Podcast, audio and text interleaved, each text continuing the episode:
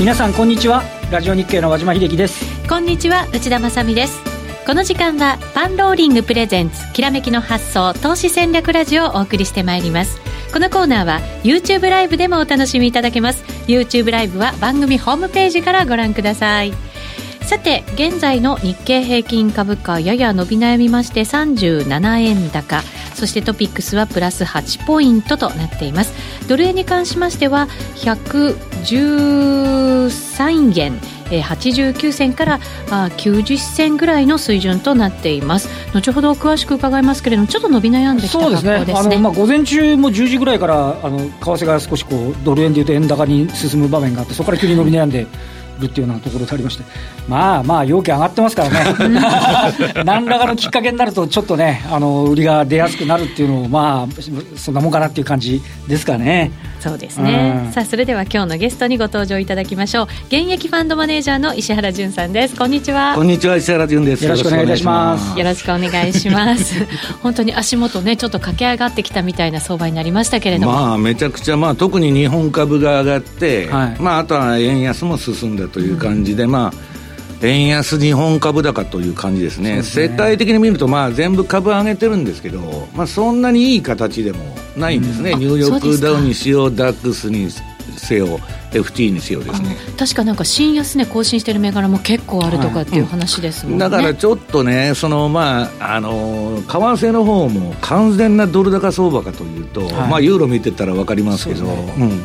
ん、だからまあ日本だけ一気に来てると、それはもう外国人の買い戻しなんですね、買い戻し。はい、はいまだ新規の買いではないということなんですかね、まあ、新規の買いはね、ね CTA がガンガンガンガン順張りでやるんで、はい、こうなってくると、まあ出てるんですけど、きっかけはまあそれで言ってるということですね。はい。はい。後ほどでは詳しく伺っていきましょう。はい、その前にパンローリングからのお知らせです。今年も講師が20名以上出演する人気の投資戦略フェア in 大阪を11月3日土曜日に開催します。まもなく講演スケジュールが発表されます。人気の講演早々に満席となってしまいますので、満席になる前にお申し込みください。優先登録いただいた方から案内をさせていただきます。石原淳さん、和島さんをはじめといたしまして、はい、坂本慎太郎さん、久保優太さん、大傍聴さんなどなど、億を稼いでいる投資家の方々が20名以上集まる祭典でございます。うん毎年盛り上がりますからね。ね関係ないのは私だけですけどね。ちなみに。そうでしたか。でも奥を稼ぐための情報を発信しているとね。感じでお願いいたします。はい。ありがとうございます。いや、稼いでたら法律違反じゃないですか。そうなんです。はい。否定していただいてよかったです。ありがとうございます。はい。詳細はぜひ番組ホームページからお早めにお願いいたします。そして、運用主体者の心理や行動パターンを学ぶ、ゲンタの上昇投資家スクールが開催されます。ファンダメンタルズやテクニカル分析ではない相場の基礎を学ぶものとなっています。2019年は残念ながら玄太さんの投資カレンダーの発売が予定されていないという。ね、そうなんですね。そうなんですよ。ね、よね。これ市場関係者でも結構使ってる人たち多かったじゃないですか。うん、はい、みんなどうしようと思ってるかと思うんですが、そんな方のためにこの講座があるということなんですね。このスクールに入会することで投資カレンダーぜひ手に入れてください。また、ご自身でオリジナルルの投資カレンダー作成できるような、そんな力もつくセミナーとなっています。ぜひご参加いただきたいと思います。詳しくは番組ホームページまで。それでは番組進めていきまましょう。このコーナーは投資専門出版社として投資戦略フェアを主催するパンローリングの提供でお送りします。それではまずは和島さんに今日の相場について伺っていきます。現在日経平均38円高となっています。そうですね。あの、まあ、ここまでのところ、先ほど石原さんがご指摘あった通り、海外勢がね、少しこう買っている。あの、先週のえー、発表分、先週末の発表日は、えっ、ー、と、2週間前の株価が急騰局面の側面になりますけれども、現物で海外勢が2771億円の買い越し、うん、これ大したことないんですけど、はい、これ先物を見るとですね、なんと1兆2000億買い越し。すごい。だから合わせると1兆4700億円海外勢の買い越しだったんで、やっぱり。来ましたね。そう、だからあのー、ね、あの、なんか上がって、あの、なんでこんな上がってるのかなと思ったら、やっぱり、海外勢が買ってるって話で、ちなみに、今その、そこの買い戻しを入れても、年初からだと、現物でまだ4兆4000億の売り越しで、先物も2兆4500億ぐらい売り越しまだまだ売りが溜まってるんですよね。両ね。そうするとまだね、あの巻き戻しというか、買い戻し入ってくる可能性も感じるんですけど、はい、全く去年と同じというふうに言うつもりはないですけど、去年は3月の2週から海外勢8週連続買い越しで、はい、今今年は3週目からなんですよね。うん、だから、で、為替が先週、去年も円安方向に行って、決算発表を迎えて、一株利益が上がるという。うんまあ、そうなるかどうか分かんないですけど、でもね、そういうことを彷彿とさせる感じは。でも、需給のそういうタイミングだったりもするわけなんですよね。だから多分ね、ね。一応、あのね、10月あたりのところの決算なんか、目処ついてるっていうようなところもあるのかもしれませんし、はい、まあどうなんでしょうかと。で、あともう一点、あの今日あの10時ぐらいから急速に伸び悩んでるんですけど、それは何かあったんですか、あの2万4440円ぐらいのところで行って、うん、で、あの市場関係者によると、あの中国が停電になって、うん、あの証券会社のいくつかのサーバーがダウンして、うん、で、売買回避するために、今日マザーズなんか結構厳しいことになってるんですけど、うん、あのそこから、やっぱちょっとそれが。とかも下げてましたよね。そうですね。えー、代わりに売られてたのか知らないけど。だから、それが伸び悩むの一つの要因ではないかと、正直今、この時間までにどの程度の影響あったとかっていうのの情報もあるわけではないんですが。急いでちょっとリグっておこうとか、そういう心理につながったってことですかね。時間とタイミングがぴったりで、で、あのね、ずっと上げてたんで、なんかあったらとりあえず売っとこうみたいな話にはなっている可能性はあるかなっていうところですよね。ただ、まあ、それがしっかり落ち着いて落ち着いてますもんね。そこから今日ね、だから5番、もしかしてどどっと下がっちゃうのかなと思ったら、えー、そうでもないっていうね。あだから持ちこたえてる持たえる感じもあるということは言えるかもしれませんね。でもまあ、売った向きの人たちがこういたとするならば、それがまた買い戻しに入ってくるっていう。こともちょっと、すいません、なんかずうずしく考えたいなという、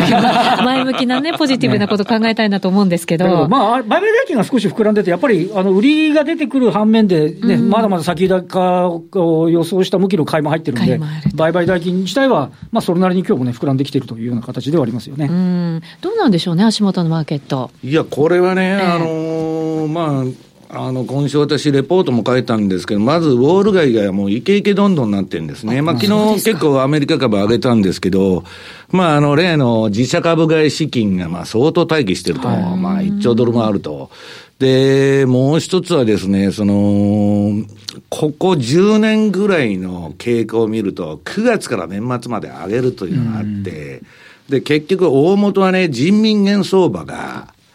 あの、7超えてくるとまずいって言われてるんですけど、はい、今のところまあ、なんとか横ばいで6.9ぐらいで耐えてると。うん、で、上海株もまあ、あの、底値を割らずにですね、持ちこたえてるということで、まあ、目先の相場はもう人民元と上海株見て、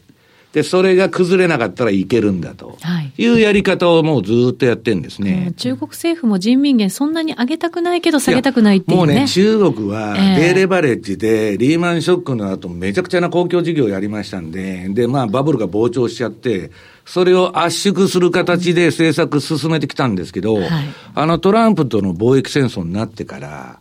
また今、もう金ばらまきの方向になってるんですね。内需喚起ね、はい、してますもんね、はい、もうそうしないと、まあ、持たないのかどうなのか、わかりませんけど、うん、そういう方針になってるんで、これはまだバブルが延命するぞと。はい、で、通貨危機がね、一部起こってたんですけど、その、まあ、トルコだとかなんだとか新興国が下がったと。ね。はい、それも人民元の、えー、中国が人民元安誘導してる、言われてたのが止まりましてですね、うん、今、結局またゴールディロックス継続だと。いうことで、イケイケどんどんなってると。で、日本株の担保は、とにかく外人の売りがこんだけあれば、そうそう下がらないだろうというのがあるわけです。いつまで続くのかってことですけどね、やっぱり年末まで続いてくれるのかどうか。ね、まあ人によってはものすごく違和感があると、この相場。はい、なんか変わったのか、状況がと。本当です、ね、で、貿易戦争も何も過激になる一方で何も変わってないし、まああの北米のナフタがね、一応落ち着いたとかそういうことはあっても、うん、まあそんなにいい材料ばっかりでないんですけど、まあこれ需給相場ですね。はい。だニューヨークのマーケットでは久しぶりにメルトアップと。買うから上がる、上がるから買うというメルトアップ相場だという声が今出てるわけですね。えー、そうすると投資家の方々もやっぱりついていかなきゃいけないという相場なんですかね。いや、まあ、つい、ついていくのは、一番ついていくのは何がついていくかというと、コンピューター売買。で、今もうそれが7割、8割のシェアで全部アルゴリズムで出ますから、CTU と呼ばれる連中はですね、もうこういう相場になると、もうイケイケどんどんで、まあどんどん、まああの、買い上がってくるという、あれなんですね。と、売ってるとこはまた苦しくなって、また踏んでくると。はい、えー、ただ、ちょっとね、それで、えー、なんかどんどんどんどん続くのかっていうのは、ちょっと、えー、疑念もあるっていうのは後で説明したいと思います。はい。この後のコーナーで伺います。はい。この後は本日のゲストコーナーです。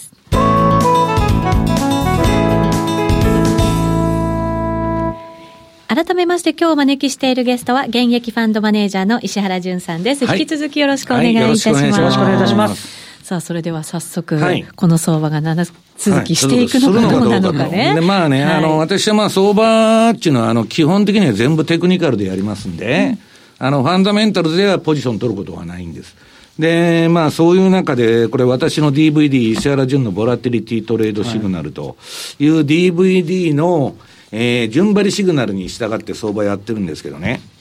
これ、次にドル円の冷やしを見てもらいますと。はい。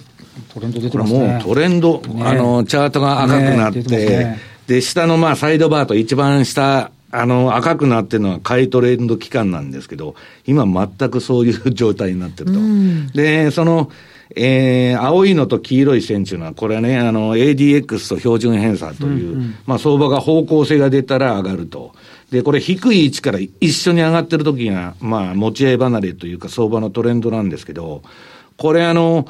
えー、トレンドが出てからも、私ね、一回この前の高値抜いたところで、珍しく乗せ飽きないっていうのをやってるんですけど。ポジションを上乗せして上乗せしたんです、あの前の高値抜いて。はい、で、まあ日経平均もドル円もですね、結構レンジが長かったんですけど、はいまあ、長い期間のレンジを抜いちゃったということで、買わざるを得ないと。勢いもまたね、うん、だけど、ね、なんでこんな上がってんだと。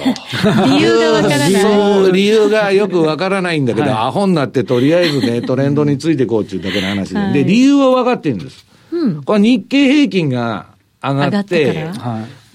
これね、最近はむしろそのアメリカの金利に連動してるというよりは、もう日経平均次第と。うんいう、まあ、動きになってて、まあ、日経平均が上がってるっちゃ、まあ、上がってくんですけど、まあ、これドル円。で、次はユーロ円の冷やし。これも、これまでレンジ相場で、あの、下げトレンドが出たり、上げトレンドが出たりですね。まあ、あんまり壮大な相場にならなかったんですけど、一応買いトレンドは出て、はい、ただこのところユーロが、イタリア問題でまたおかしくなってます、はい、そうです、ですよね。で、これもトレンド今終わってて、ちょっと調整色が強くなってると。で、そうなるとね、まあ14円とか15円ぐらいやるのかもわかりませんけど、うん、ちょっとね、えー、陰りが出てきてるなと。ドル円相場にも。はい。はい、いう形です。で、ポンド円。これもまあブレックジット問題でね、いろいろ出てんですけど、はい、まあ今のところなんか楽観的に、ポンドが一番まあトレンドとしては強いと言われてたんですけど。足元ね、戻りしっかりしてましたもんね。うんねうん、ただこれもですね、ちょっと今は、あの、買いトレンドがなくなっちゃって、これ赤い、あの、バーがもう、緑になってますから、はいえー、ちょっと一服しちゃったのかなということでですね。ユーロ相場に引っ張られるようなね、形なのかもしれない、ね、だからこれ今難しいのはそのドル自体の方向性が、まあユーロとかの、ユーロドルとかの相場見ると出てるというよりは、うん、もう円安日本株高と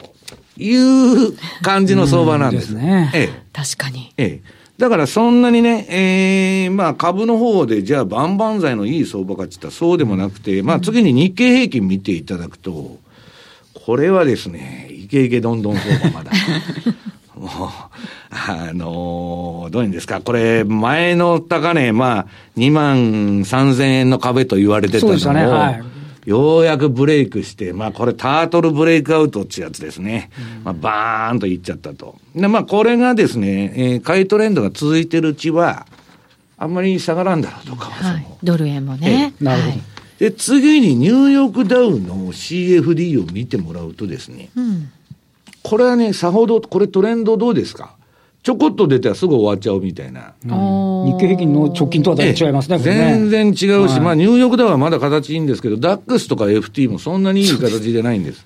だから、ダックスはね、これから、あの、ヨーロッパの方は、ECB が出口に出てきますんで、うん、株、ね、え上値重くなってるんですよ。えー、で、日本はまあ、まだ緩和が黒田さんとか続くということでやりやすいのか何なのか分かりませんけど、まあ、ちょっとそういう状態になってると。で、株のみならずですね、これ原油相場を見てもらいますと。強いですよね、原油ね。貯金がめちゃくちゃですよね、またこれ。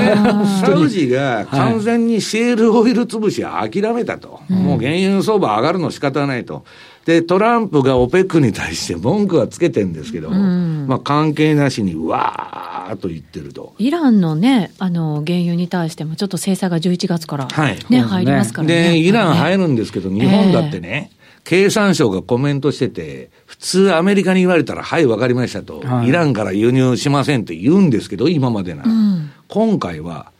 それぞれの民間の会社にお任せしますと。政府としてはコメントしませんと、うまく逃げて。そうなんですか。で、安倍さんとこもですね、まあ、トランプにもうべったりついてると泥船になっちゃう可能性があるんで、はい、日本も巻き込まれて、はい、適度に距離を取って、最近ロシアとか中国にも接近してね、まあ北朝鮮にも、まあうまくバランスを取りながら、まあやってるっていう感じなんですね。うん、プラス民間は民間でどうぞというね。はい、うまいですね。逃げ場は与えてくれてるわけですね。この今原油がもしかしたらね、100ドルに行くかもわからない噂が、ものすごく出てる。なんかレポートも出てるらしいですね。レポート。需給が引き締まっちゃったことですね。はい。で、いや、今まで抑えてたもうサウジが、万歳したと。シェールオイル潰しで原油価格を上げないという作戦取ってたんだけども、それダメだと。でね、まあ、このね、コモディティの上昇っていうのは、和島さん、その後でチャート、まあ、後半のコーナーでお見せしますけど、うん、景気サイクルの終盤になると、最後コモディティが上がるんです。毎回。だから、えー、まあ株の上昇もですね、このまあコモディティも含めて、まあ景気サイクルのこれ終盤が始まったのかなという感じは今してるんですけどね。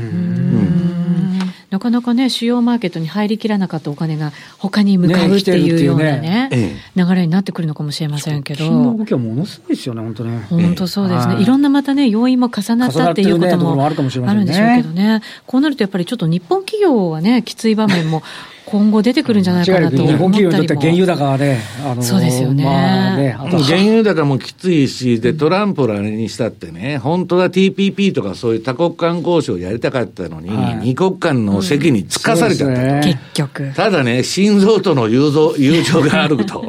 いうような解説でもって、まあ、農業で譲歩する代わりに車はちょっと待ってくれと。いう意味では、まあ、のりしろというか猶予期間があるんで、まあそこら辺の問題っていうのはね、決して私はトランプのあの、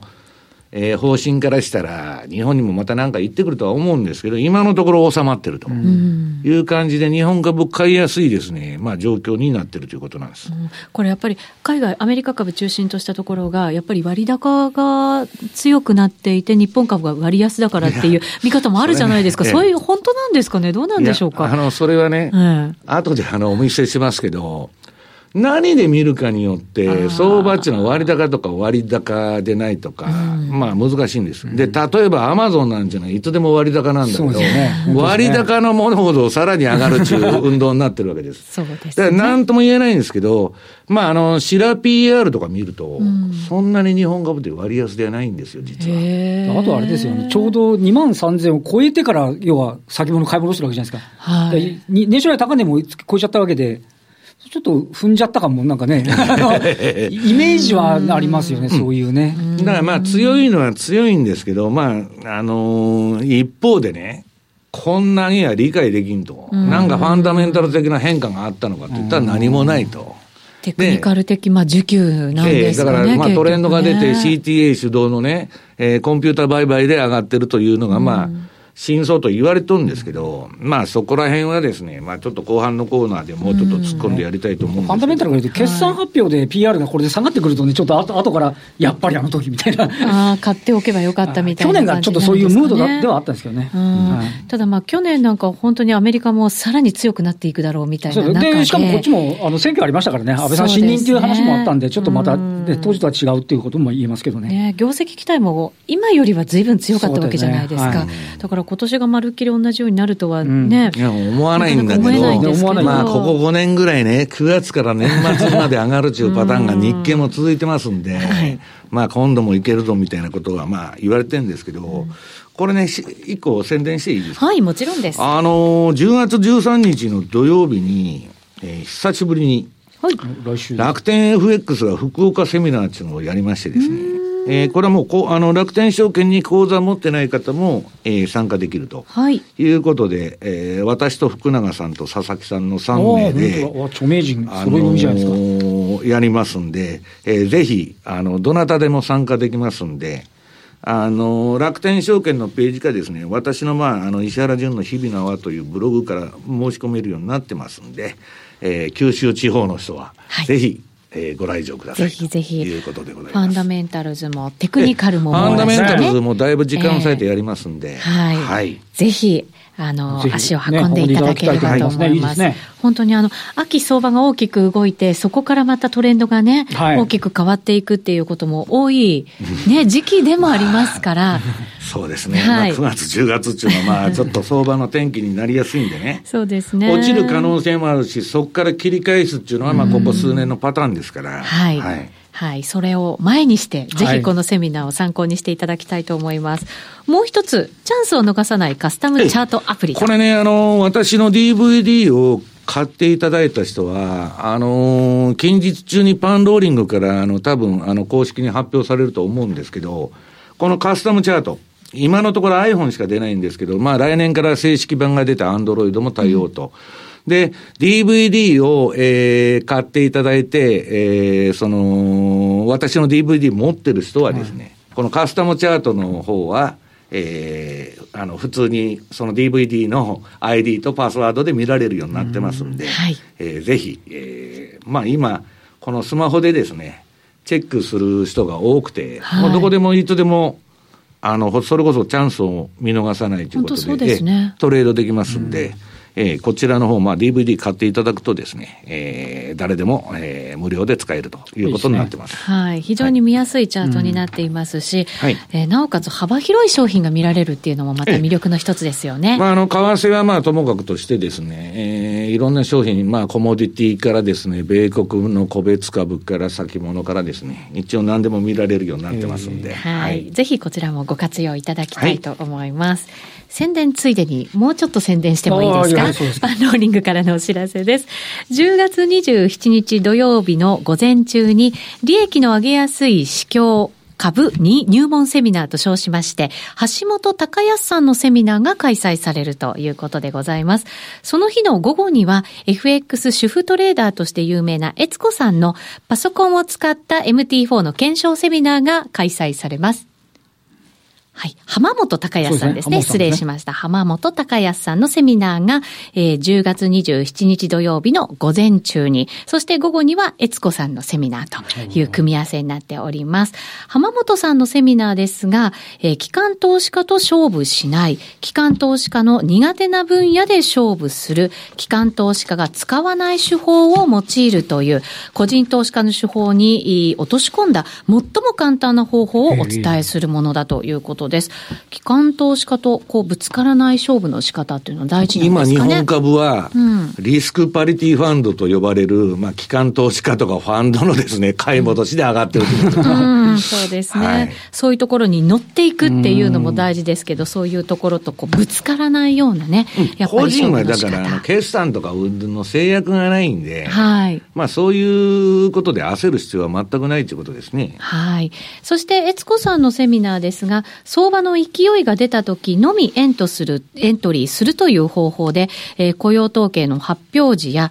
その他の指標発表時にどう相場が動いたのかなどを、パソコンを使いながら受講者の方々と検証するセミナーになっているということなんですね。だから実際にそのパソコンをいじりながらそこでいろんなことが学べるセミナーということですね。ね前もおっしゃってましたけど、本当にいつもずっと勝負してるわけじゃなくて、はい、なんかのタイミングのね、時だけ行くっていうのはなかなかいい感じのね、ゆるいとしたあの投資家の方いらっしゃいますよね。そうですよね、はい、あのトレーダーの皆さんもやっぱりその他の仕事をしながらっていう方も多くいらっしゃいますし、すね、主婦だったら本当に家庭のこともしながらっていうね、ねことになりますので、本当にあの時間をこう限ってはい、区切ってやるトレードっていうのはすごい大事かもしれないですよね。いいね方ですもんね。はい、えー。そういうトレード手法などもぜひ学んでいただきたいと思います。浜本さんも悦子さんのこのセミナーも同じ日に行われますので、あ、ね。はい、あの一緒に参加することも可能となっていますので、でね、そうなんです、はい、ぜひ合わせてご検討いただきたいと思います。詳しくは番組ホームページまでお願いいたします。えー、さて、現在ドル円ですが、こちらもちょっと伸び悩んで、113円81銭、82銭あたりということになって10時15分が、あたりが、あの、一番円高ドル安だったんですけど、ちょっとその時のあたりをちょっと抜けてきてるようなね、ところに、ね、だから、株高でしょ、はい、で株が上がるということは、クロス円が上がるんです、普通は。ドル円じゃなくて。そうです、ね、クロス円の上げで、ドル円が押し出されるっていう形で上がってたんですけど、うん、先ほどチャート見ていただいたら、クロス円の方がちょっともう、そうですね。一服感が出てきて。はい、そうですね。5ドルなんかは今82円切ってきてますので。えー、と、クロス円が上がらないと、ドル円も重い、えー、なるほどですね。まあ、これは分かりやすい分かりやすいね。そうですね、はい。はい。ちょっと何が原因なのかっていうのは、ちょっと手元ではよく分かりませんけれども、そういう流れが今起こってきているということなので。日経平均も15円安と、またマイナス圏にちょっと入ってきたということですね。ですね。はい。こういう流れがやっぱり出てくると、なかなかこう、買いっていう姿勢では望みにくかったりしますね。これまでは、なんか、うん、あの、先ほど、あの今週一応、あの、上海が休んでるんですけど、今までだったら、あの上海気にするって、なんか上げてる時からだんだんもう10時半、まあいいやみたいななんか感じでしたけど、止まってくると、はい、どうかなっていうふうにね、やっぱ見,、ね、見始めますね。もう香港が今大体で、そうです、今もう香港、ね、今日香港今日安いですからね、1%も全然安かったですね。えらく下げてるんで、はい、まあ代わりに振っとるんだなと。日経平均も若干代わりに売られとると思いますよ。なるほどね。中国もやっぱりあの、先日の PMI の発表があまりいい数字ではないというか、まあ、高水準でもあるんですけど予想に届かないっていうね、特にあの民間の方の発表のやつは、ちょっとなんか、あの、50ギリギリぐらいのところだったんで、まあ、そのあたりをね、見るっていうことですけど、先ほどもあの、石原さんもおっしゃってましたけど、あの、これで上海が一段安とかね、はい、なった時にはもう一度、日本のマーケットをまた見に行かなきゃいかんというね、ここのところ2週間ばかり、まあ、いっかみたいな感じで来ましたからね、なかなかそうとばかりもっていうところなのかもしれませんね。本当そうですね、うん、これからの貿易摩擦の影響がより一段と数字に出てくるっていう時期に入ってきますよね。うん、そうですね。だからまあ、とりあえずね、人民元安誘導してると、中国からも資本流出があるとか、ね、アジアで通貨危機がまた97、8年みたいに起こるんじゃないかって言われてたんですけど、今のところろそれが止まってますんでね。うん、これで、ドル人民元のレートが7を超えてきたら、はい、ちょっとまたおかしいと。ちょっと今若干目先は上げ気味なんで。コントロールして減安にしたいんだけど、それがコントロール失っちゃって資金がね、中国からわー出ちゃうのが一番怖いですよね。はいそうですね。今度はね、減安誘導っていうのは、まあ、首相がもうしないっつって否定してるんですけど、うんはい、そうすると、元のレートを一定に保とうとすると、今度は米国債売らなきゃいけないと。なるほど。アメリカの金利が上がっていくと、また具合悪いと。これもね、上がりそうで、うだうだうだうだ、まあ、後で言いますけど、あの、やってますんで、まあ、そこら辺が今ね、ゴールディロックスの、まあ、あのだからこそみたいな感じですよね。えー、はい。あの、相場の最後ぐらいに商品相場にね、トレンドが出てくるっていう話もありましたけど、はい、これってどれぐらいこう続くものなんですかね？いや、あのね、えー、私は今ね、目先ね、今言ったように人民元レートと、まあ、上海株をみんなが見てると、これが崩れない限りは、はい、えー、ゴルディロックスだと、うん、でもう一つはアメリカの不動産株。はい不動産株はピーク打ってから1年半から2年以内に株全体が遅れて調整するというパターンが多いので、はい、アメリカのね住宅会社の、えー、株の動きをまあちょっとチェックしてるとそこら辺がちょっと気になるなということなんですけどね。はい。またこの後の限定配信で伺っていきたいと思いますのではいでね、ぜひ皆さん番組ホームページから YouTube ライブで入ってきてください。お待ちしていますこのコーナーは投資専門出版社として投資戦略フェアを主催するファンローリングの提供でお送りしました。